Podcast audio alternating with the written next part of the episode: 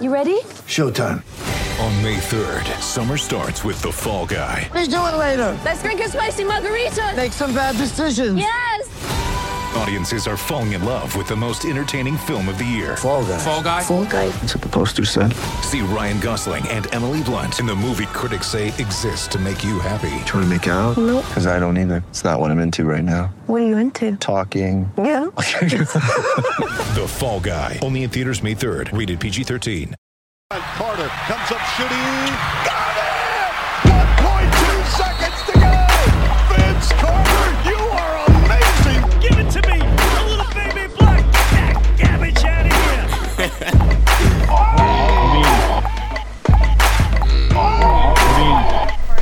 Welcome to Toronto Sport Matters podcast number 45, where I am joined with Javon Bigart and Gregor Yeroshadas. Fellas, how you doing today? Doing all right. How are you? Oh, I've been better. You know, Toronto Raptors kind of got swept under the rug in four games against the Cleveland Cavaliers. Obviously, we had a pretty optimistic outlook come this season. Well, Um, well. Well, obviously they fell uh, way below the expectation. I think you know even against Cleveland, the goal was to make it competitive, not get completely destroyed in four games. We saw a team like the Indiana Pacers able to push LeBron James and co to seven games.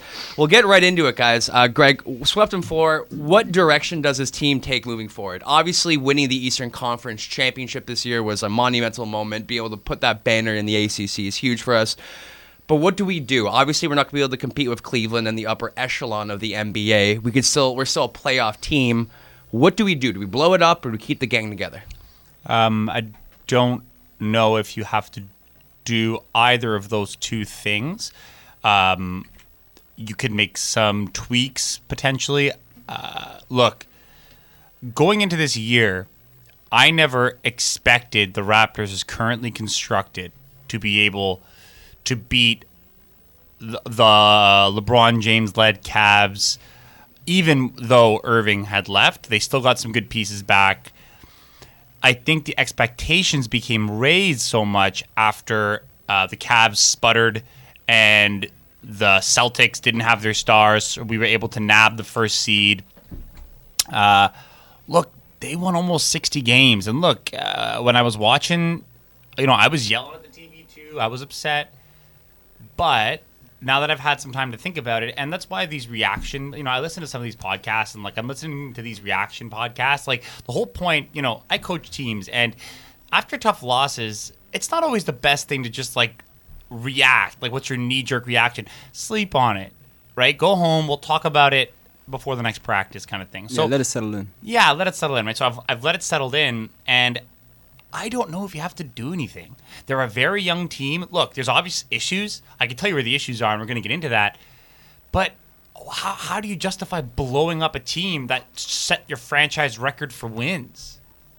Right? Well, I think the issue is, you know, the the contracts we currently have in fold. You know, guys like Ibaka, DeRozan, Lowry wants making northward contracts? of twenty million dollars a year, and it's just, you know, obviously we do have holes as an organization. You know, hopefully the young guys, such as the bench mob, can fill those holes next season. But in all actuality, we have very little wiggle room when it comes to the salary cap restraints, and even bringing in someone else who can help right the ship, like I kind of mentioned before. Javon, what are your thoughts on this?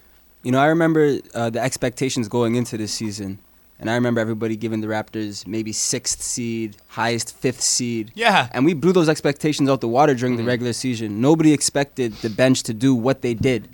Right? A lot of these guys are second year guys. You have OG Anunoby, a first year guy. He stepped in and played huge minutes. I guess in retrospect, Right? looking at this, you know, this game one starting the season, if someone told me that we're going to win the Eastern Conference, 59 wins, that's a mon- that, that- that's a win. That's a victory. You know, especially like you were just mentioning, you know, a lot of uh, pundits predicting us finishing fifth in the Eastern Nobody Conference. And we predicting knock first. out the Wizards. It's just the way we lost. You know what I mean? It's People the way were we lost predicting the in Wizards four. to win. We threw our bellies up. You know, like we got demolished in four games against the Cleveland Cavaliers, the third year in a row. And as I was mentioning earlier, Victor Oladipo and the rest of the Pacers were able to push them to their limits to Game Seven. but- the but- Toronto Raptors barely put up a fight. Can I? Okay, okay. Can I? First of all, uh, I think there's a lot to be said for the element of surprise, in that the Cavs had never seen the Pacers before. They didn't really know what to expect. Also, like if you watch the fir- that first Pacers game, LeBron on purposely didn't try to take over. Like he was trying to get his teammates going. because he knows that when he plays Golden State in the finals, he has to make sure his soldiers are at Yeah. full go. You know what I mean? He can't carry his Yeah. team to So can we can we put that on the. Raptors, or can we just put that on the expertise and the wisdom of a guy like LeBron James, that magnificent player that you know he's not only was but is becoming every day even better. Um, Yeah. You know, LeBron James knew exactly what he was doing. He was you know coasting through the regular season. Everyone was like, "Oh, he barely plays defense. How are you the hundred and whatever it was ranked defensive player in the league, and you know expect him to be this good?" But you know, now that we look at what he's done over the first two rounds, he's proven everybody wrong. Well, especially me, at least. Well, and, ta- and did they not put up a fight? Sorry, Brandon. Did they not put up a fight? Because look, that okay. I'm convinced that the refs cost us at least one game. Right? And they tried I- to give us some makeup calls in the fourth game, which was pretty funny.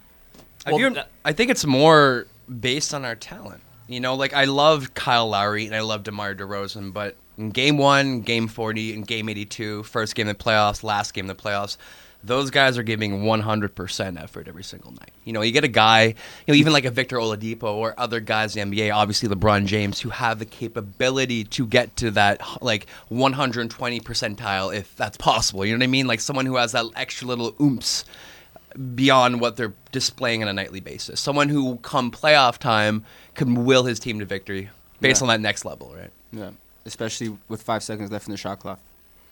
Um, Yeah, Heartbreaking. uh, but uh, okay, as bad as DeRozan played um, in the Cavs series, I always thought that there was too much pressure on him to be that like Kobe Bryant type player. He blossomed and became like one of the elite scorers in the league, but he's again, he's not a monster. He doesn't have physical dimensions that defy defenses, right? You can scheme for him. Lowry kind of similar. I think when we signed Ibaka, Okay, when we signed Ibaka, we were thinking that he would be that third star, right? A third scorer. We didn't have that, right? Like I, I don't think it was ever fair to put those types of expectations on Lowry and DeRozan. Well, I we'll, thi- we'll listen to uh, DeMar DeRozan quickly uh, talk about you know the uh, the emotional turmoil of being defeated by the Cleveland Cavaliers for a third year in a row. Give me a sec, guys. hard to say one thing. You know, um, like I said, like you said, you know, last three years been rough for us. You know, competing against this team. Um, maybe they just got our number. Um, things just don't go right for us. Whatever it is, it could be a lot of things. You know, all I know is, you know, last three years they have been a reason why we haven't advanced. So, you know, whatever that is, I I, I I couldn't sit up here and tell you one specific thing. So we were kind of briefly talking about Serge Ibaka's performance. You know, the guy that you know was a splashy acquisition last season with the Terrence Ross trade. Obviously, he's playing very underwhelming basketball. What are your thoughts on, uh, I guess, Ibaka um, when it comes to this roster construct, Javon?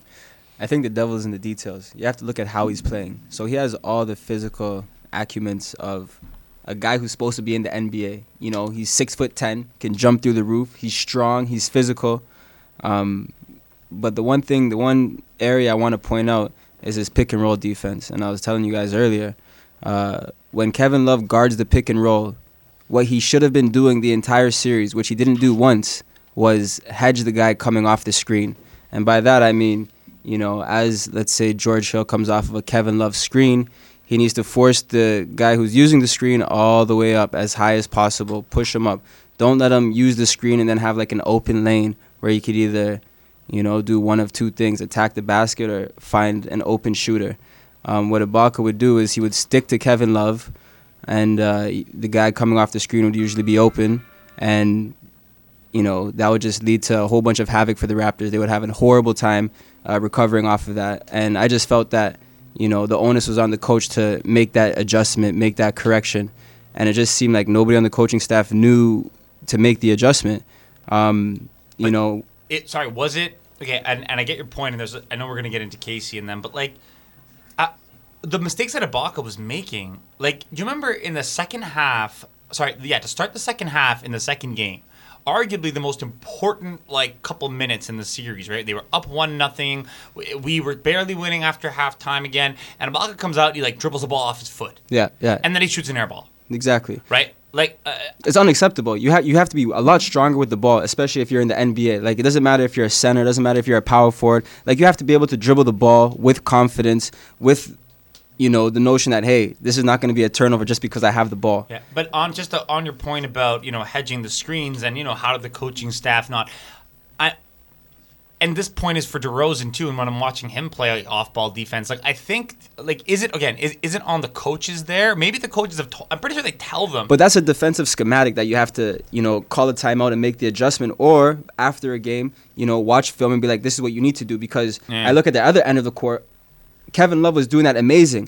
So DeRozan would use the screen, and Kevin Love would hedge like hell and push him all the way to the, you know, it would a hedge into a trap and push him all the way to the half court line, and then he would throw a lob pass. And when the it's a lob pass, we always preach, you know, make a hard direct pass because when it's a lob, you give the defense enough time to recover to recover, yeah. to wherever the defender is that they need to cover, and that's what the that's what the the Cavs were doing on their defense, and the Raptors would put up a, a contested three, which they're not prone to making. So, you know, there's just so many adjustments that I that I noticed throughout the game. That being a major one, that if the Raptors were able to correct it, you know, it would have been a completely different series. Whether we won two games, whether we won three games, whether we won one game, hey, we could have even won this series. And I and you know, I'm looking at this game, I'm just like, you know, there's so much adjustments. Is that the players or is that the coaching staff? Yeah, Right. and then also, you know, the combination of players that are playing. Right. Ibaka makes more money than the entire coaching staff combined, right? Wow. And it's not right, and it's not And that's the next facet that you have to, you know, take into like consideration. I, I, I just don't see if he's playing like we we signed him to be a defensive anchor, right? And a stretch four. We needed one badly, right? And you know, by the end of it now, like he had that one good game, but by the end of it, like he showed some life at the end, but like he let his offense dictate his defensive energy oh, for sure. right? So it was like we just didn't, and th- this is what I think is like a I really think this was key for us. We just didn't have a third option, especially because they don't give the fucking ball to Valanciunas at least like properly.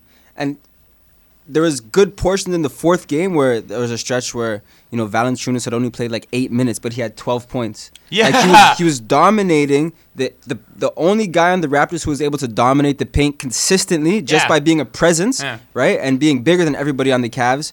They would, he would get the ball in the post, and I swear to you, he went at least three of five from field goal range in the paint. And if he wasn't, he was hitting guys on the perimeter. But you know, the one thing I can say about JV over Ibaka is this guy actually made an effort to score. He didn't seem scared. He didn't seem timid. Mm-hmm. Ibaka, like the moment Ibaka dribbled the ball off of his foot to begin the second half in Game Two, the rest of the series is Done. a complete Body language as bullshit, well, though. Like when I see Valanciunas on the court, like that guy's facial expressions, like his demeanor. the way cares. carries Yeah, exactly. like he's diving on the court. Like he wants to win. Like he's Yeah. making that extra effort. Like I remember a, d- a defender. Um, uh, I think it was George Hill. He had attacked the basket. He beat his defender, and if JV was on the court, like he made the attempt to go and block it, and just that willpower, just that heart, he blocked it. Yeah. So it's just like, you know, certain guys were bringing that effort and that willpower. But wh- where all of them was DeRozan, like you know, DeRozan has this lackadaisical attitude, and you get you by in the in the you know the regular season.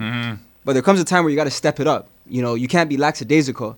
You know, you, you got to, you know, don't assume that the shot's going to be missed or that the shot's going to be made. Make an attempt to block it. You never know. Maybe he stumbles. Maybe he's, he feels the pressure and he, you know, he fumbles the ball because that's what the Cavs were doing. They were giving no opportunities away. I, here's the thing: like I could I could live with it better actually if LeBron had beat us, or if uh, the shooters of the Cavs had beat us, but not both. That's what happened.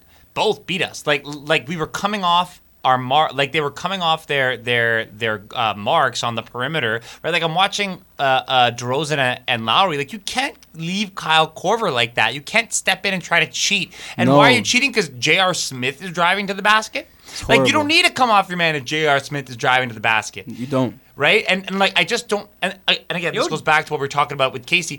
Is it really possible that Casey didn't explain to them the importance of that? I just feel like they're mentally weak. Like they make stupid decisions on the uh, on the perimeter. J.R. Smith currently number nine Yeah. all-time three-pointers Yeah. made. This guy helps. It's crazy. Um, so we're kind of talking about Dwane Casey. This is not something that I personally believe. There's a lot of speculation out there that Dwane Casey could hypothetically win the Coach of the Year and also subsequently be fired at the same time. That's so ridiculous, isn't it?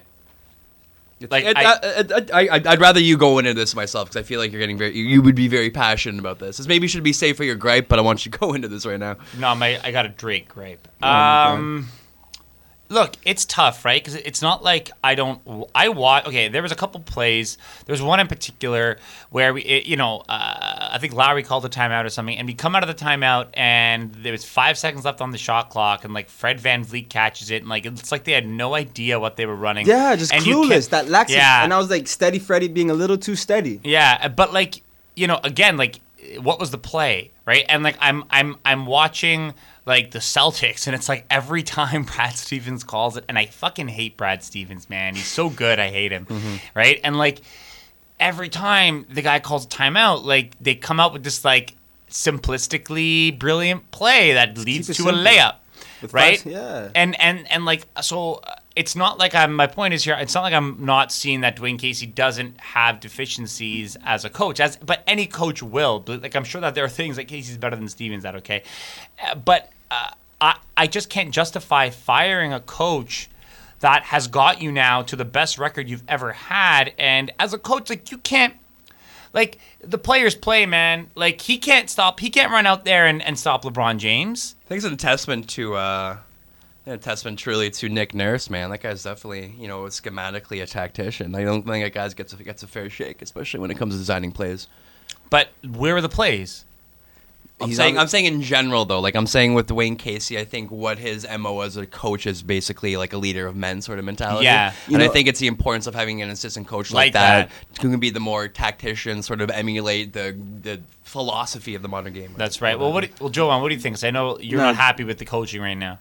You know, and just to go back to your point where Fred VanVleet caught the ball with all the way in the back court with less than five seconds, and you know he's like, "Go, go, go!" Yeah, and he looked over at him, Right? Because he didn't Like- know what the play was. and you know just that whole mindset is like did you not explain it properly did the guys not get the memo like are guys not paying attention in the timeout um, is the coaching staff rattled where you know the players are no longer engaged or in tune to what you have to say you know all these thoughts are going through my mind like what's going on like this is not the same raptors team that i seen during the regular season you know and when i think about that it, it, it's not their physicality because they've had no significant injuries that have kept any players out the way it's affected other teams um, so what is it you But- know, is, yeah. is it really this this LeBron psychological curse on the Raptors? Is But, that uh, really a thing? I was listening um, to an interview, and they were talking about something that Alvin Williams said, and he's like, "I'm watch- been watching this team year in year out, and they just can't seem to stick to a game plan and and, and the players, right?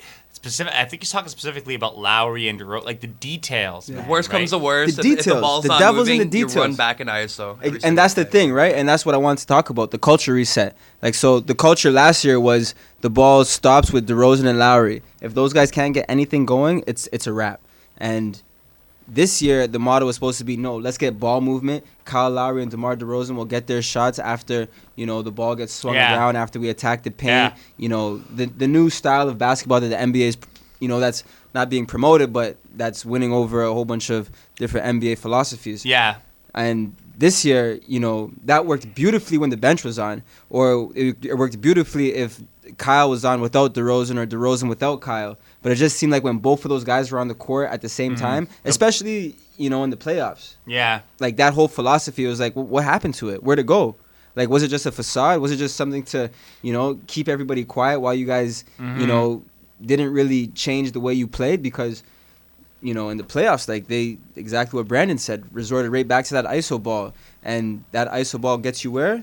Nowhere. It gets you swept in four games. Yeah. Unless it's 1993. Exactly. Yeah, right.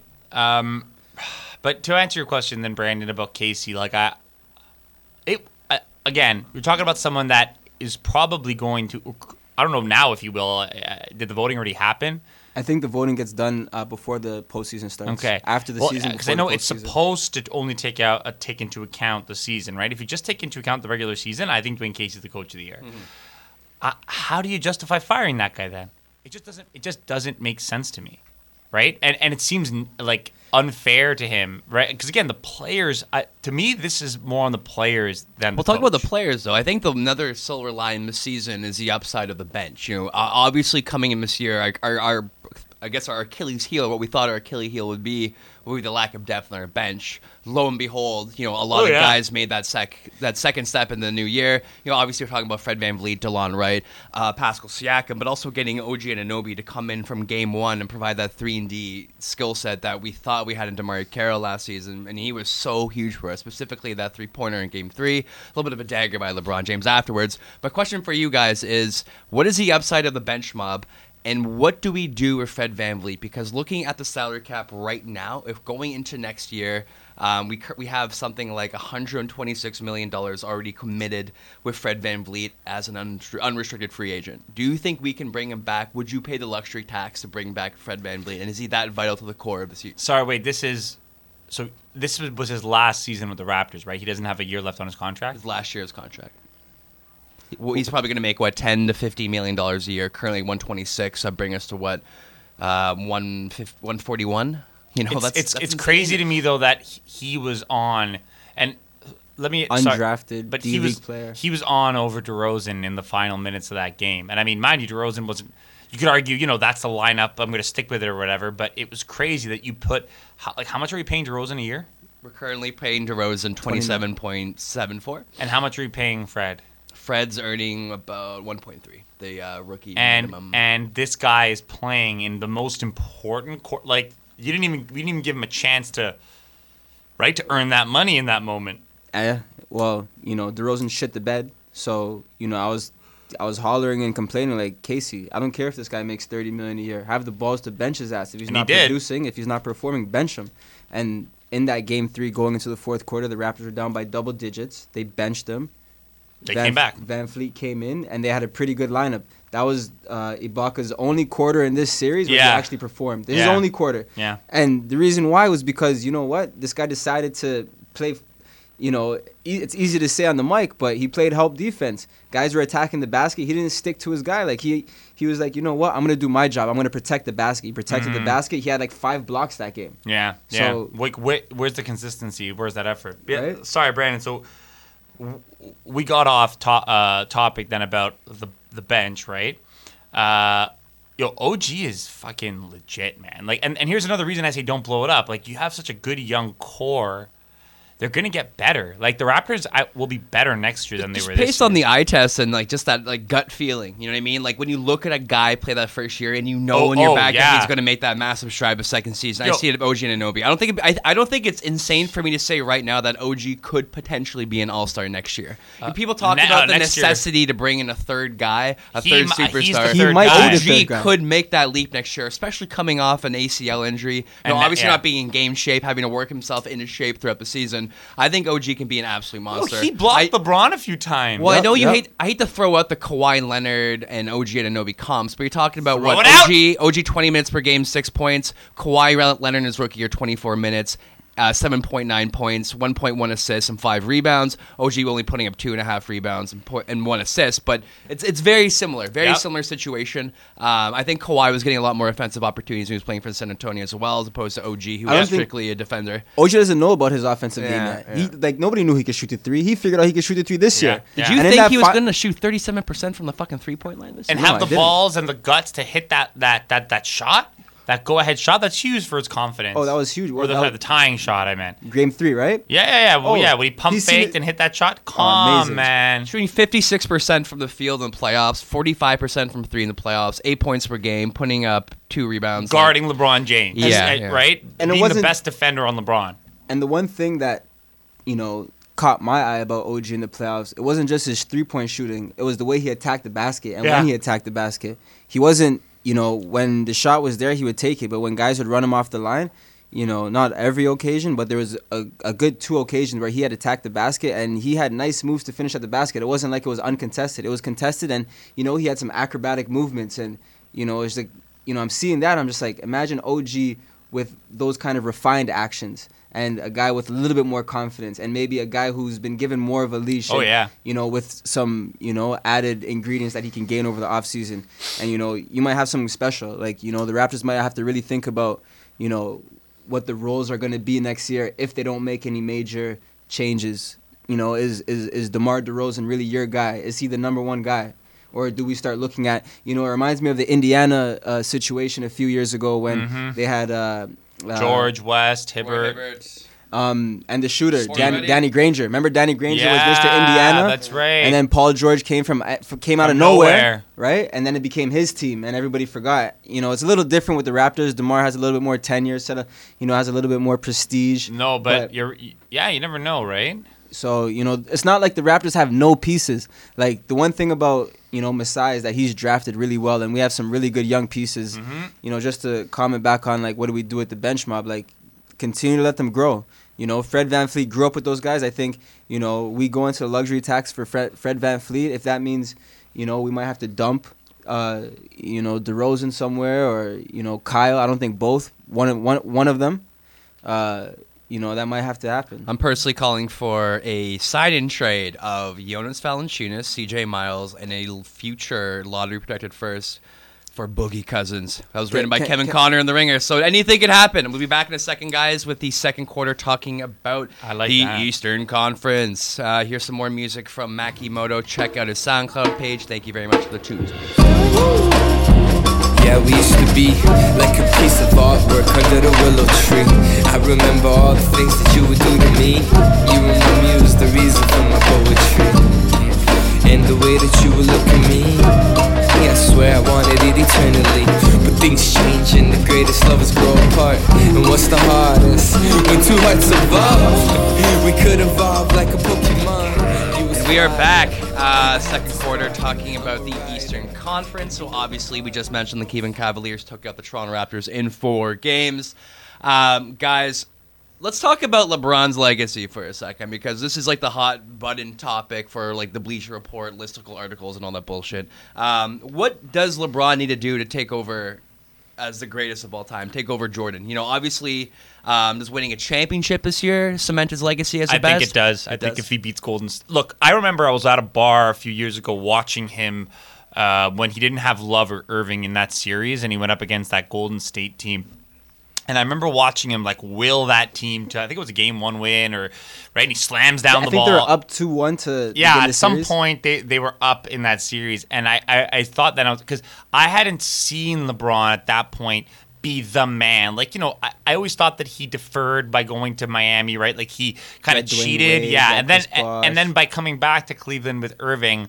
But this year reminded me of what I saw that year when he completely led and dominated the game, like completely. But it seems like he's a refined version of that. Oh yeah, though- no, this was the best I've ever seen. I watched him all year, and this is what I was saying. Like when when the Cavs were slumping a bit, I said that he stopped trying. He it was on purpose. He did it on purpose to get that trade done. And right, so to me, uh, It's all a, it's all a mind game. yeah. But if he beats if he beats uh, that Golden State team, well, I don't think they will. But if he does, to me, yeah, then he's he's like, if not on par, but he's better.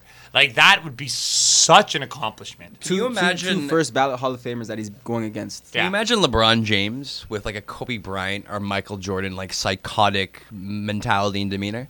But- How great that player could But be. I he think, does though. I think he not does. not not to that degree. I think LeBron is, you know, like I don't think Michael Jordan or Kobe Bryant would recognize the importance of getting his players or the guys That's the around thing, him though. going. His, you know what I mean? His pass first mentality, maybe you could argue makes him greater than those players. Mm-hmm. I But think that's what I'm saying though. Like I Yeah. want to have that very like selfish sort of like tunnel vision, narrow-minded sort of like mentality toward basketball. LeBron, Yeah. if he had that like You know- Jordan-esque demeanor. if uh if uh Jordan's the Black Panther and Kobe Bryant's the Black Mamba, I think LeBron is the Black Widow because he just Ah. has that web and everything is on that web and he Yeah. figures everything out. You know, he has this person over there and he knows how he's like, I'm gonna eat you later, but I'm Mm-hmm. gonna eat this guy first. And Let's he not just be- have everything figured out. Let's not be fucking delusional though. If LeBron James played any other sport, I don't give a fuck if it's tennis. I don't give a fuck if it's volleyball. I don't care if Yeah, it's baseball. He elite would be the best, greatest of that sport. No question about it. But you could argue that for a lot of players, like Six at- foot like- eight, two sixty, who moves like him. There's been no one like this ever in the game. No, no, no. But I mean, Michael Jordan was himself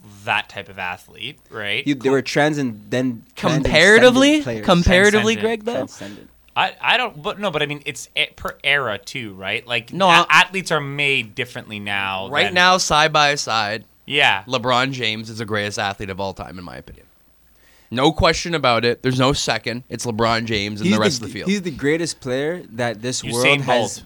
has been able to create to this point. Just like Michael Jordan was the greatest player that they were able to create up until that point. Yeah, it's generational. Like, obviously, we're getting smarter. Our technology is getting better. Yeah. Our research and development is getting better. Early There's more childhood investment. development, youth yeah, but the, There's the- so much But that's not. that- things. I didn't predicate on that. I said the statement: "Who is the greatest athlete of all time?" Not based on era or like any handicapping because you grew up in the '60s and you had. I the- think it's Usain Bolt you ha- personally. You think? Okay, so if you Fastest say- man in the world. baseball, let's say baseball, football, and hockey. If all three of those guys played that sport starting off from a young age, you're telling me that Usain LeBron Bolt would James be a couldn't, better. couldn't play hockey. LeBron James can sure as shit play some goddamn Couldn't hockey. play hockey. No, He's he too could. I young. gonna just throw some skates on him. Goalie, man. Goalie. All right, uh, moving down to the next matchup Boston Celtics and the Philadelphia 76ers. Um, obviously, the Sixers stole game four from Boston, but we've seen some incredible play. We talked about the uh, the tactician, Brad Stevens, Yep. sort of leading a team without their, you know, their starting center ish and Yais, and also having Gordon Hayward and Kyrie Irving out of the lineup. Um, 76ers winning game four, but do you think they realistically have a shot at taking next three and taking Celtics out of this matchup? No. No, it's done. Not even close. It's done. Okay, so Boston's a hard place. To So the better question maybe should be: Do you think Brad Stevens and the Celtics can No. um, d- beat the Cleveland Cavaliers? in any- No. regardless of his play design. I think even though Brad Stevens is the genius that he is when it comes to the X's and O's of the Celtics, I think LeBron James has not only become the coach, general manager, but he's also become something different on the court. Like He's a way- player coach on the court. He's a player coach, but he's something different. There's something more.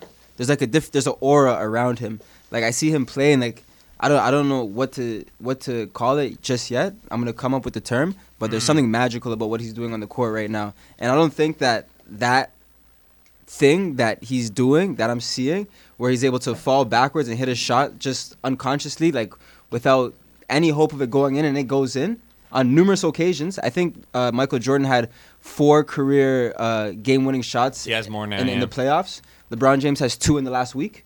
Um, like there's something crazy going on right now, and I think He's in his prime. There's no This is way- his prime right now. there's no way any like yeah, 15 years in, he's at it like he's playing at the best level he's ever played. But this is but Jordan is the same thing though. If Oh, he didn't sure. it like like he because to to me th- there's your athletic prime in terms of raw physical athleticism and then there's your mental right peak in terms of your intelligence, Yep. okay? And it's where those two cross, right? So like you know maybe you're at your athletic peak or just you know maybe you're not as quick but you, You still- understand the game better now. Maybe you have a little more man strength. So in your early 30s, I think basketball players like where LeBron is now, I think he's his true peak. 15 years in the game, 15 years of mental experience. Yep. Like his body has always been where it's at. Like I don't even think he's as quick or as strong as he was like maybe three years ago. Yeah. Maybe 95% of Yeah, what it yeah. Was. But his intelligence is just Next getting level. so it's a testament higher. to his conditioning, 100. percent Just like Student like MMA, game, like UFC, for example. One big thing is that you know, you develop these skill sets throughout the entire entire career. You know, trying to integrate kickboxing, Muay Thai, boxing, Keep refining, jiu-jitsu, wrestling. You're getting trying to learn as much as you can. You you hit a certain point of your age, let's say your mid 30s, where your body starts slowing down. You have all this knowledge in the back in, in your head, and you have all this like a, a- ability to put all this shit out there, but you can't do it because your body isn't willing to do it. LeBron James, a combination of everything he's learned within the game within his entire career since being drafted in 2003 to now, man, just still being in peak physical form at 33, especially going to the finals how many years in a row, is a testament how well conditioned that guy is and how The serious man he takes the game. The, he's like an, he he's, he he's played every single terrorist. game this year. Like how do you do that? He wanted the MVP. I thought he was going for the MVP this year. That's what I. uh, So I actually Fuck, man, predicted he that he would it. do this, like at the start of the year when uh, I thought the Cavs were going to win the East. Because we, me and Graf were talking about this, and I said I think because LeBron feels like he got slighted last year, and I think he was going to go and do this, Yeah. uh, and he did, and he put this because people were saying, "Oh, Kevin Durant's the best player in the world," and LeBron put the stamp down again this year, man. Yeah, no So- doubt about it. One thing I kind of want to mention about the Boston No Celtics days 76ers matchup was uh, the impressive play of Al Horford. And I think for a lot of, you know, casual NBA fans when they watch the game, they just don't understand what Al Horford brings to the table. You know, he's not the Yep. sexiest guy out there. He's not the flashiest guy on the court. Guys, can you do can you explain to our listeners what you see out of Al Horford and how he's kind of evolved into like the ultimate glue guy, underappreciated superstar? Al Horford is a stabilizing force that the 70s uh, that the Boston Celtics have that make them go. Everything flows through Al Horford. He's the emotional leader, the vocal leader, Defensive anchor. the defensive anchor, and the offensive anchor. when Al Horford tells Rozier, "Yeah, you could take the ball," Rozier takes the ball and he attacks. Yeah. And it's not even like he says it. He just gives him the eye. He just gives him the signal, and he's gone. Uh, you know, Al Horford has the ability to take the ball from the end of the court to the forefront of the court and hit a, and hit a three pointer to win the game, just like LeBron. Maybe not as flashy, but he'll do it, and he maybe like he won't be as gracious and as elegant when he does it, but you know he'll get it done. And I think even if Kyrie Irving were there, even if uh, Gordon was there, He'd still be that important. he's he's the leader. He's the he's the head of the snake. He, he's that guy. So, you know, luckily for Boston, they have him because you know I think without him, he's the only piece that might not be interchangeable. Like you don't have a guy who could fill those shoes. Yep. You know, the one constant with Boston over the past four years, right, or is it three years, ha- has been Al year, yeah. has been Al Horford. Yep. You know, Two years, yeah. No, it's been two years, yeah. Uh, no, I, I 100% agree with you. Uh, he's a great positionally, very fundamentally sound player, right? So, and, and that's why he, like, a guy like Ibaka, he's athletically inclined, so he makes up for not being in the right position, okay? Uh, Al Horford's the type of player uh, that is in the right position to begin with. And that's why when I'm watching him play Embiid, like the way he was playing him, yeah, he's not as strong, but he's strong enough if he gets into the right spots. So Embiid, Embiid had a question: How can a guy play me for so many games and only have, or so many minutes or whatever it was, and only have and have no fouls against me? And it's simple. You just have to be a lot smarter than you, Yeah. right? So and that's what it is. Like I feel like LeBron James and Al Horford, you know, their IQ They read in the terms game. of oh, Their ability to read the game, they see it faster, right? They see the plays developing. exactly, and they make the right plays off of that. It's kind of like F1. You know, like you have like you know you're equal playing field more or less with the cars, but like there's a reason why someone finishes number one every single year because of their ability just to, as, as a tactician. To read the track. yeah, exactly. Read the track. Exactly. The same read thing the temperature, read everything. Like read all the mm-hmm. different factors that play into you know that race or this game. Uh, one more thing I kind of want to briefly t- touch base on. Um, so, um, as you all know, Stan Van Gundy was uh, dismissed, fired by the Detroit Pistons, the coach Stan. GM. Um, so, obviously, what do you guys? How do, do you think it's a, a justifiable fi- uh, firing? I guess, and do you think teams should even consider hiring a guy to fulfill both responsibilities? Like as what, coach and GM. co- yeah. Wait, no, he was more. He was the president of basketball operations.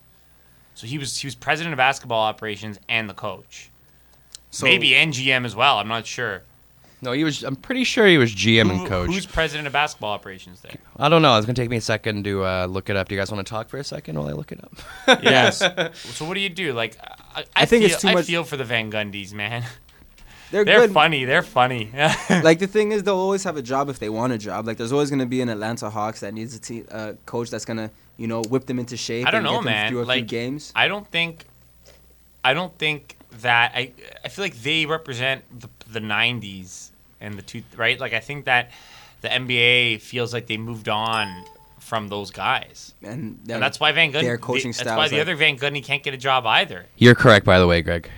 He's the ba- uh, president of basketball operations head coach, GM for the Pistons. Is Jeff Bower. Yeah, see, that's too much to bite. Like you need you need checks and balances. Somebody's gonna say no, that's a bad trade. Someone's gonna say no, don't do that philosophy. Somebody's You gonna can't you can't wear both hats. You see what's happening to Tom Thibodeau right now with the roster contract. It's like the 2011 fucking Bulls already, and like playing with Andrew Wiggins and Jonathan Toews.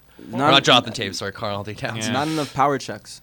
I don't know why I Or, or you know, just uh, it's just too much to do. I think from one guy, considering like you're competing against teams of people, and here and, and the thing is, you may have people that you can talk to about your decisions, but they're not going to really call you out on it because you're the boss. Exactly. And at the end of the day, they want their jobs. Yeah, but So. uh, I love watching uh, Stan. Man, it's so funny. Like watching him yell at. I recently actually was watching YouTube clips of, of, of Jeff Van Gundy, like the scene when he's like on the floor, right, like in that big brawl, and he's just like on the leg of Alonzo Mourning. Love it. I think he's made a couple smart Epic decisions. I think specifically. I think specifically bringing a guy like Reggie Jackson um, for next to nothing pennies, essentially a couple And second Blake rounders. Griffin? Blake Griffin is the the, the, the I think the most the worst thing about his tenure on that organization. That's a problem of hat, wearing both hats. Again, he brought in Blake Griffin purely as a means to keep his fucking job. You know But- that last stab at like at least hopefully like if I get a big splashy And in free so like doing, that, he handcuffed. Maybe the this will work.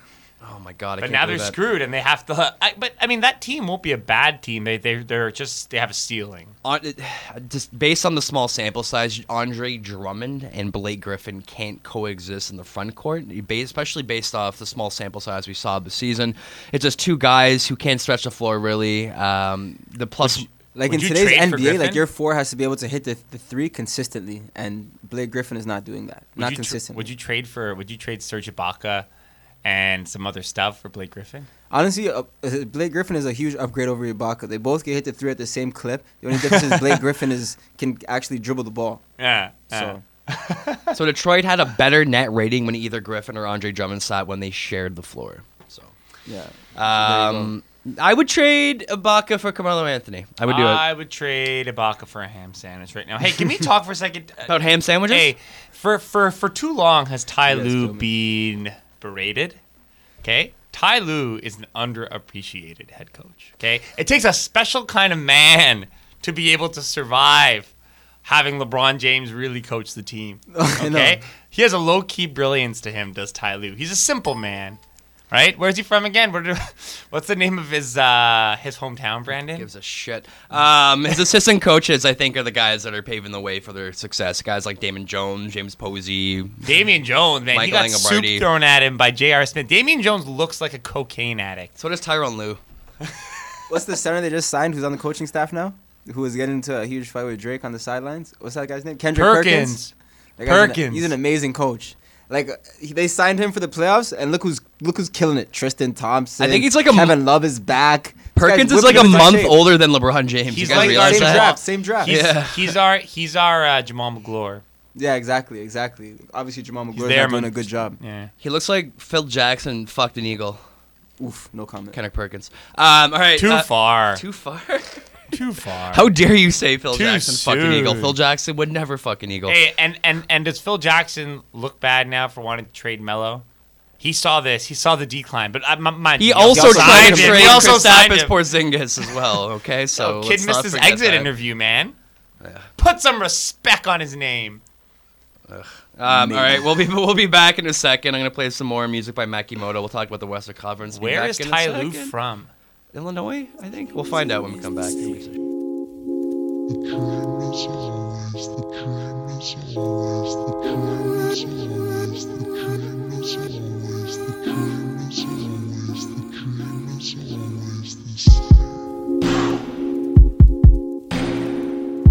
is always the same. The dream is always the same. The dream is always the same.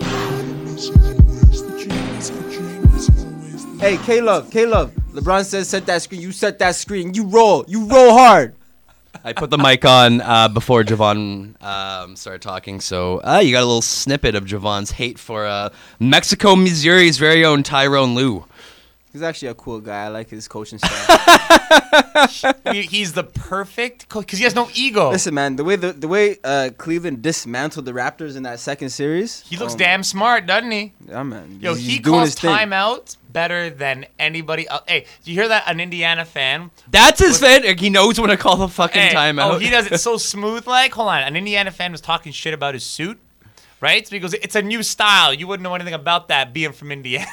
Oh, ouch, ouch. What the fuck is he talking about? He looks like he just bought a Goodwill suit because he had a job interview that afternoon. Like the guys, Mexico, Missouri. buy some fucking pit, fitted goddamn pants, man. They it looks like you're wearing your dead uncle's Barack pajamas. got It's his. embarrassing. They had a parade for him when he won the champion. Do you know what he did after they won the championship? He had to sit down. He took out his handkerchief and he cried into his handkerchief.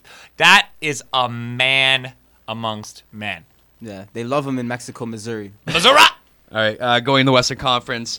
New Orleans Pelicans, Golden State Warriors. New Orleans Pelicans, the kind of Cinderella story, of the playoffs, sweeping the Portland Trailblazers in the Love first 'em. round. Unfortunately, down 3 1 against the perennial champs.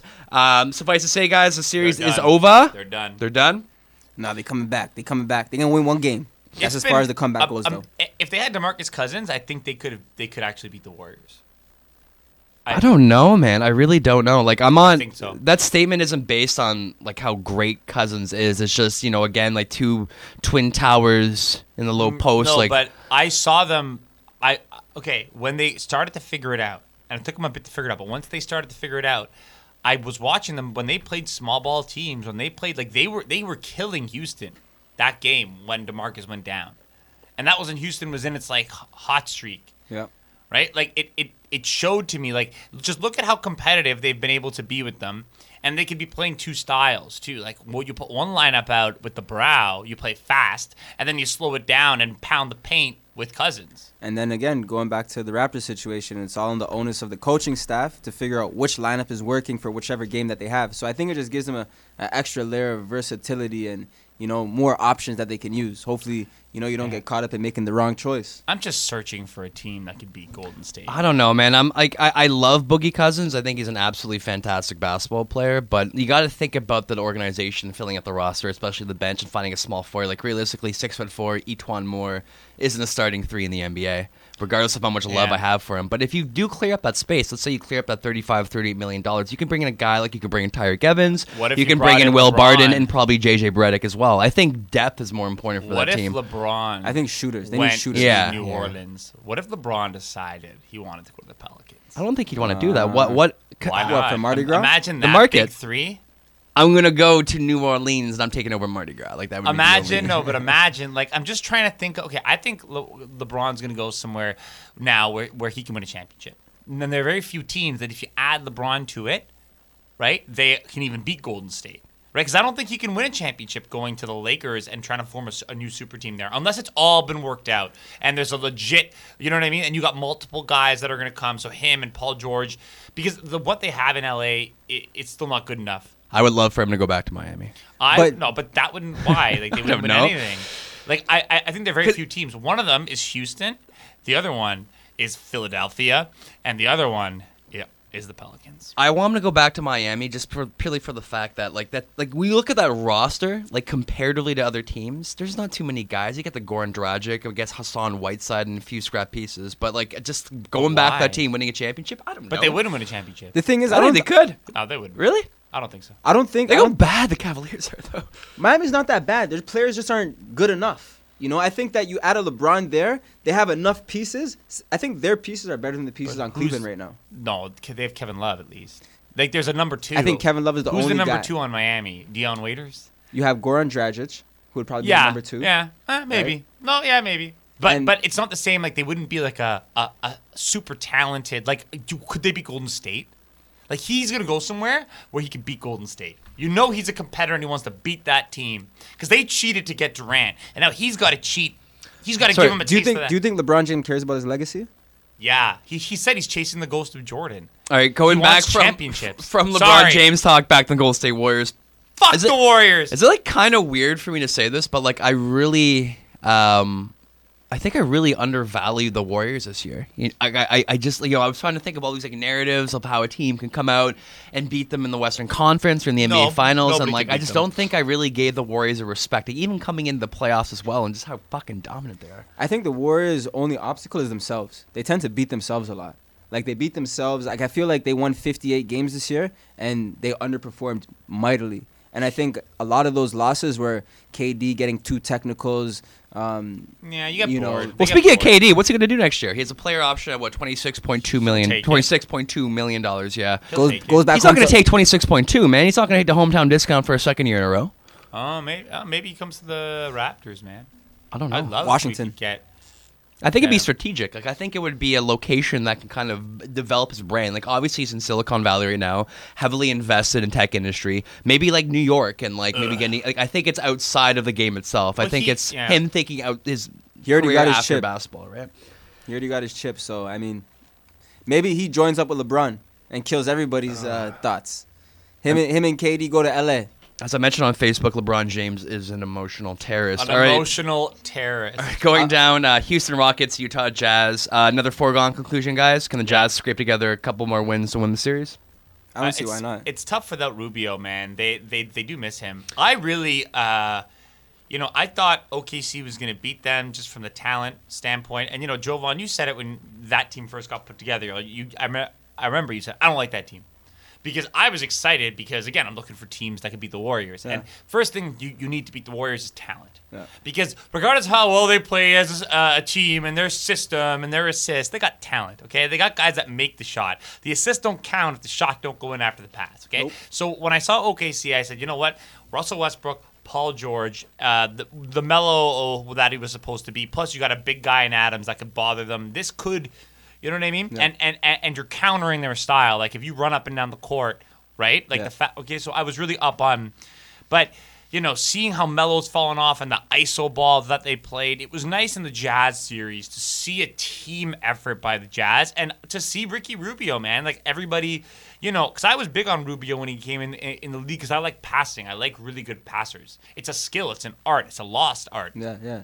And to see Rubio have the series he did and hit those shots, right? Because no one believed, like the Wolves shouldn't have let him go. The Wolves would be better if they had Ricky Rubio over Yep. o- over Jeff Teague, Yeah, definitely. right? But um, I I don't think they can without. I mean, Donovan Mitchell, my God, like uh, that's another. re- I didn't see Donovan Mitchell coming. This kid is real. He is legit, oh, man. He's amazing. He's amazing. Like he's a top tier NBA athlete, and again, and, and then you see like how DeRozan and Lowry have like, re- it, like you know they go down in the playoffs, and this kid goes up in the playoffs. Wow. And it's his first year, which Yeah. is crazy. And you know, it's, it's crazy. OG stepped up in the playoffs, his first playoffs. When you think about it, compared to the regular season, Donovan Mitchell stepped up in the playoffs. You know, the the superstars are the ones who step up in the playoffs. The, Mind you, Ben Simmons uh, hasn't played very well. So I think I think uh, uh, there was this one quote I heard one of these NBA commentators say: "The regular season is where you make your game, and then the playoffs is where you make your, name. fame." Yeah, the- the- fame, fame, name, yeah. yeah, name in the regular season, fame Fa- in the yeah. in the postseason, and you know OG Anunoby got his name out there this postseason.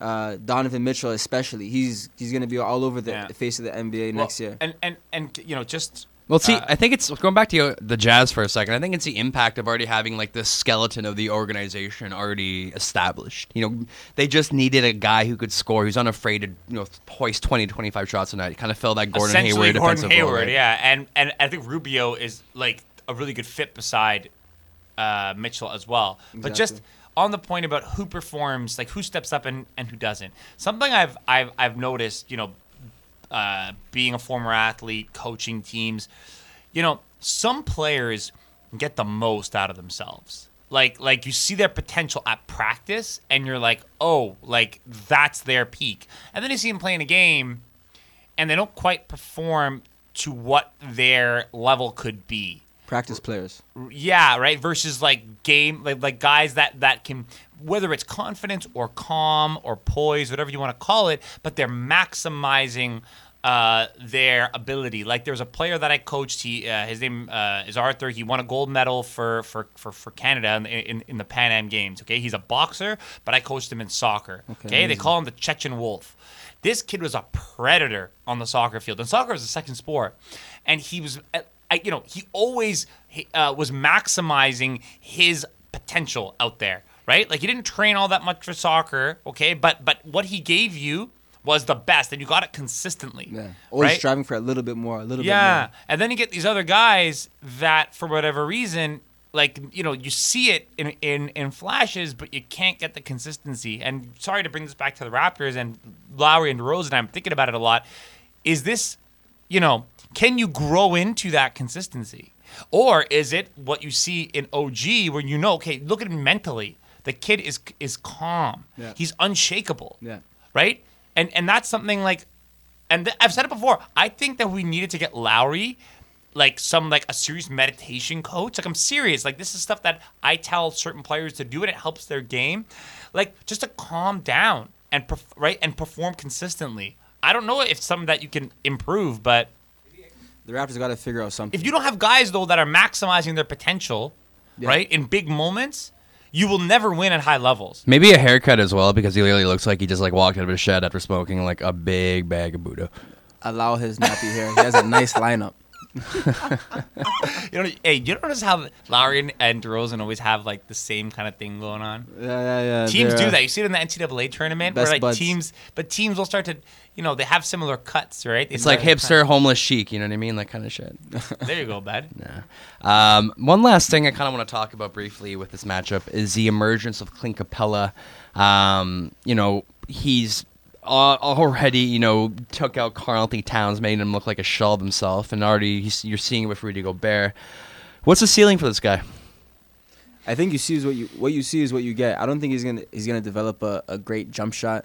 I think uh, his ability and his tendency to just keep attacking the basket and you know having that post presence where he can you know take one or two dribbles and you know pump fake, dunk, whatever you know talent you might see around the basket. I think DeAndre Jordan. Exactly, but you know, exactly like DeAndre Jordan. Like I don't think like he's gonna get to a point where like he's gonna start stepping out and crossing over guys and you know. Nor necessarily should he. I think No, what you sure. see in Ibaka is part is like a, the problem when players try to, you know, like everybody wants to be that player. Yeah, a Right? multifaceted. Yeah, dynamic. everybody everybody wants to be like that scoring player, you know, the James Harden. But sometimes you have to perfect what you're good at, professionalize what you're good at. Exactly. Right? Instead of trying to be something that you're not and ending up wasting all this time practicing. And it's like, is that really required for your position? Right? Right. And and on his team, he's a good fit for what he does on that team. Exactly. So you know, is exactly uh, is the skill set of you stepping out to the three point line really beneficial? Because right now, like the position and the role that he has Yeah. on his team, he's the only guy. Who, well, him and Nene, right? And Nene's a, a an amazing uh, Backup, substi- backup yeah, for him. Muscle center, yeah. Exactly. So you know, he exactly what you said. He fits his role perfectly for his team. Uh, his ability to just provide that that paint presence, that paint threat, uh, which obviously gives more than enough room for the shooters Yeah. to get the And shot. I off. don't think he looks as good on, on other teams, though, to be honest. Like, I mean, uh, who who knows? Probably the Warriors. I think the Y- Warriors. Yeah, yeah, yeah, yeah. You know, yeah. I think any team with like a strong pick and roll game where you know he but could he, dive he to the can't rim. create his own shot. Do you remember when he Oh, came in the league? never, never. Do you remember like think his, his- his rookie year when he first got into the league? You know what he was most known for? Hmm. What Brandon? Going nine, missing 19 of 23 free throws to start his career. Wow. Yeah. What's up? Times have changed. Yeah, He's got a and- little bit better. What's his you free throw percentage now? Um, Unero, It's better. I'm gonna say Momento, it's 62. better. por It's favor. better. gonna He's, say he's got a lot 62. better. No, and you know what? I, you know what pissed me off too? Watching um, uh, the American Express halftime 56. report. 56. That's not bad. That's close. Right? Uh, the American Express halftime report. Right? The Ameri- Sorry, the the big men. Sorry, the the commentators. Right? The former big men, Shaq, Charles. These guys are so biased towards European bigs or international bigs. Like they love their like like they love uh, Towns, right? They love Towns and Clint Capela. They're always making fun of, and then Capela puts them to right, takes them to school. JV same thing. They give him no respect, man. Yeah, yeah, yeah. They definitely have that bias. They, they, you know, they're more accustomed to liking players who play more like the their style of play when Yeah. they played. Yeah, yeah. But at the same time, you know, JV's producing. You know, you got to give him his kudos. Yo, he's the one Raptor that can that can you know. Like even if the Raptors don't keep him because of some trade that might go down, Yeah. he's the one guy who I can say when push came to shove. Yep. Even in previous uh, playoffs when the Raptors were down and out against Indiana, he was the guy who held Yep. down the fort. He Yep. was he's the one consistent guy for the Raptors in Think about every the f- single playoffs. The first game of the series against Cleveland. That what do you first have like 20 man. rebounds? 21 and 21. Before Tyronn Lue reluctantly put Tristan Thompson on. No, but then hold on. But even then, like he could still uh, attack that matchup, and that's not bad having Thompson on. Thompson is an offensive negative. Yeah. But but again, but like, and this goes back to Casey here. I don't want to. Where's the love for this? I okay. I understand he helped him develop into what he is. There's no doubt, tough love. But at some point, like, why are we giving these shots to Ibaka? Yeah. Like, why are we giving these shots? Like, Why what- is Ibaka in the game? yeah, no, but Fuck, like man. you know what I mean? Like, like like JV's percentage is so high. Give the guy his touches then. Let him shoot the ball. Like odds are it's gonna go in. Look at his percentage. I remember in the post game press conference for Game Four, uh, one of the reporters had asked Dwane Casey, uh, "So what was the thought process behind bringing in uh, Lucas Nogueira in the fourth quarter?" And he said that one of his coaches said that Lucas was the best passer from the high post, something, and he was better than JV, better than Serge Ibaka. And I'm like to myself, what the hell am I hearing right now? Because I swear to you, it doesn't matter if JV is maybe a slightly worse passer than Lucas Nogueira or a, he- or a hundred yeah, percent. what else does he give you? Yeah. What else is he going to give you from the high post? JV at least will make the defense commit to a jump Yep. shot from that area. Yep. He is so good from that area, from that mid range Yep. spot. And I know it's not a you know a high percentage shot or yeah. a popular shot, but when nothing else is going and that's the only open shot you're gonna get in that situation, I'd take that because sooner enough he's gonna hit maybe two Yeah. of four or two Yeah. of three, and he's gonna force the defense to have to play it. Yeah, And, then, then what he- does JV does? What does he do? Put that shoulder down. and Take Yeah. the right. It's got that running hook. He Yeah. has he had like from the high post. JV has two, three, or even four dribbles to Yep. play with. He Yep. he he he's so dynamic and so you know he he has so many different things that he can do. But so much you, things. what you his- just said? You said JV is so dynamic. Yeah. Okay, this is not how like Well, the from- from- Toronto basketball world has seen him, and he does have that side in him, Yeah. right? But he's not looked at as our third guy, right? And- we You know, in this situation, in this playoff, it was like he was the third guy. Yeah. And as a matter of fact, you know, when it's all said and done, and you look at the numbers, he's the first guy. First guy. Yeah. He's the first guy. yeah. And it's just like the Raptors, Dwane Casey never recognized it. They're like, you know what? DeRozan and Kyle Lowry Yeah. are the ship, and if We're gonna the go down ship goes it. down, I'm going down with them. Just pass out the damn pick and roll every now and again. Yeah, man. Like, ah, the Raptors are so frustrating. I don't know what. We just keep coming back to the Raptors. All right, guys, we'll be back in a moment. We're Here's some- griping. Greg's Gripe. Um, Greg's sponsored, not sponsored by Diamond Pizza. Sponsored by. Uh, Makimoto providing us some music yet again. Thank you very much, Mac. You track him out on SoundCloud. We'll be back in one moment,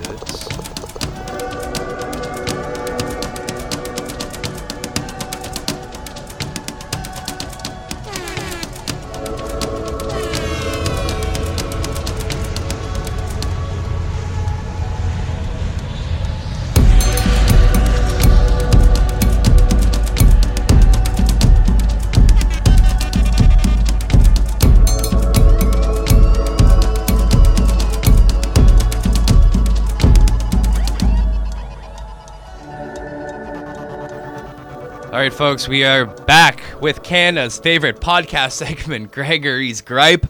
Greg, this is the last one for the year with Toronto Raptors basketball. Um, prob- probably be a few more related to the Raptors throughout the offseason. Let out the frustration. Hey, look, there's a lot of things that you could say as to what went wrong in that series against the Cavs, but I bring it back because I'm a, you know, I'm I'm I'm a uh, I'm a big guy on like turning points and momentum. Sometimes you can really pinpoint where something changed. Go back and and and think about that game one. Okay, we were dominating the Cavs. We we really were looked like the better team in, in that game, and at some point they take the camera and they show Drake, and Drake's saying something to LeBron, and he's trying to act tough, and he's talking shit, and there's some swear words in there, and I'm watching that, and I'm saying, no, what are you doing? right? Because I've seen, you know, years ago, Chris Bosh had an entourage at a game, and some girls said something to LeBron, and he went off and he fucking stared them down and pointed them out and berated them, okay? And I'm, t- I'm watching Drake do this, and the next play, LeBron gets the ball, does, drives baseline, and fucking just rocks the rim, right? Fuck, man. Uh, d- d- has Drake not seen the clips of Spike Lee and Reggie Miller? Does he not know what happens when you poke the bear? Because after that moment, the whole series changed, my friend. And I remember, and at the end of that first game, he gives his stupid scorpion medallion to Matt Devlin on air, and Matt Devlin wears it. Oh man, just basking in the glory. You know what? A- a- And it's just, it just, it's frustrating because like they'll show Drake and then they'll zoom out and show Casey, and I'm seeing Drake like get in the way of Casey as he's walking up and down the sidelines. Yeah, I'm it's so uncomfortable when yeah. Devlin's wearing the fucking medallion on it. It's like Yeah, when Norm, you- it's like when Norm Kelly tweets. Like I'm just like, ugh, don't do it, just don't do it. Oh, like, hop off the bandwagon. Like, come on, guys. Like, this is a basketball game. It's not a rap concert. Can you imagine like like anyone in the '90s, you know, like Spike Lee or Jack Nicholson calling out Michael Jordan? No They- would yes, have- exactly. Michael Jordan would have dropped hundred points. No, but but and that's the thing. It's like There's just a level of idiot. respect. There's things you just don't do with certain players in the league because they deserve to that. d- d- About respect, that respect. you right? should be afraid of what. Look, All right, Don't so give him. He's having a bad game. Don't give him motivation. God damn it! And you can't go out there and back it up. You can't play. Don't write checks that your ass can't cash, man. You're gonna go out and guard LeBron. right? He's not. Come on, man. Fucking horrible. All right, TSM T, TSM poll right here. Uh, do we take away LeBron James seats for next year? Or sorry, do we take away Drake's seats for next year? I would love to not have to see him anymore. It really pisses me off. I don't care. you obviously do care because when you see him, you cringe. Like I, th- I think the concept of having like probably the most like publicly recognized musician in the world being from Toronto is kind of cool. Like having him on the sidelines kind of interesting. I think it incentivizes certain free agents to come to Toronto. You say Um, musician, there are- I there- say actor. But there, there's certain uh, whatever. Okay, so there's certain, there's certain It's benefits even- obviously having Drake on the sideline, but Who like, he like- brought us? But like you're talking about, you know what I mean? Like how much he's impacting the flow of the game, and obviously Yeah. when he's calling out LeBron James, that begs the question of why. Like, like, what makes you feel like you're in a situation to be able to call out the greatest of all time, arguably? Like, Yeah. who do you think you are, really? He definitely needs to be open up your that. even have a fucking conversation with LeBron in the first place. Why is Champagne Papi feeling so entitled that he feels like he can talk to LeBron James on the court? I don't know. No, and and not- you know, and then about after he's beefing with Kendrick Perkins, are you?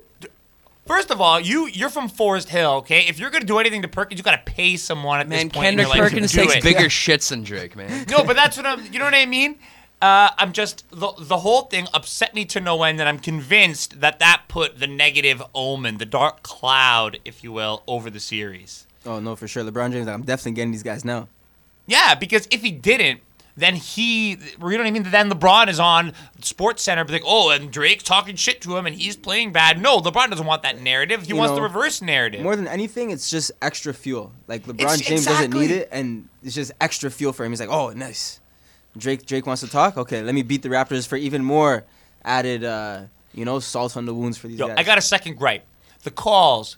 Okay, I know that the Raptors folded in the, in, in the last game, but you had two games decided by what a combined three points. yeah. Don't tell me that those calls didn't impact the game. Like like you you, you can't tell me that right. That that that Serge Ibaka uh, and one.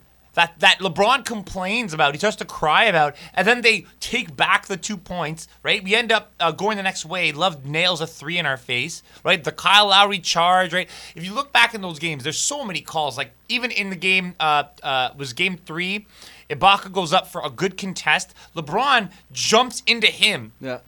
gets the call. And you know, it just sucks because, you know, you have to account for those as a coaching staff. Like you know, LeBron James is gonna get those calls, and it sucks. But I know, can deal though with the LeBron calls. I can't deal with like the other the other the things where LeBron getting upset impacts the ref's decision after the call Yeah, no. has been made. And, and this is you know you heard about Masai Ujiri getting fined 25k. Apparently yeah. he like comes out on the thing out on the court and started like freaking out on the on the refs. Like what is that? You know, uh, I understand the NBA is a business and and and you want to see your stars, but like. It, from a just from a fan's perspective, it's disgusting to see how much they cater to LeBron. Oh, it really is. Yeah, it's horrible. Um, do you think it's gonna change any? Do I think it's gonna change anytime soon? Do I think these superstars are not gonna get those calls? We need one of those. Drake needs to bring us one of those. One of those superstars is if he get brings me calls. Kevin Durant, I will uh, officially become a Drake fan. All right. Until then, his ass needs to sit the fuck down. Yeah, like be respectable. You know, like everybody knows you're a superstar, but you know, like You don't need to draw that attention to yourself. Greg, if keep the commentary to yourself. if the Raptors somehow get Kevin Durant through Drake, would you allow yourself to be Drake's footrest on the court every single time he comes to Toronto? Not every single time. but I'll give him a game or something. I'm a team first guy, man. You bring me Kevin Durant, uh, we're all good, baby. hey, Brandon, can you make that happen? I can make that happen. Um, th- thank you very much for tuning in, guys. Uh, it's been an interesting year for the Toronto Raptors. I want to thank everyone for listening to the podcast. Uh, we'll continue doing the podcast throughout the rest of the playoffs as well, going into the off season. Some special segments, some special uh, uh, uh, sport focused, social issues, political segments that I'm looking forward to doing.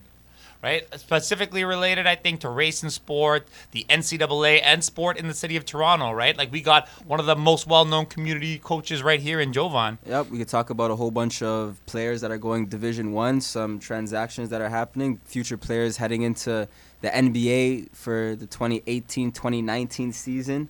We could talk trades. So many things to talk about. basketball doesn't purely exist within the realm of the NBA. Thank you very much for tuning in, guys. Have yourself a fantastic week. You can catch us on Stitcher, SoundCloud, and iTunes. I apologize to Kendrick Perkins for calling him that he, telling him that he looks like Phil Jackson fucked a bald eagle. All right, thank you very much, guys. Have a great week. Peace out, Team 1.2 seconds to go. Vince Carter, you are amazing. Give it to me, a little baby black. Get garbage out of here.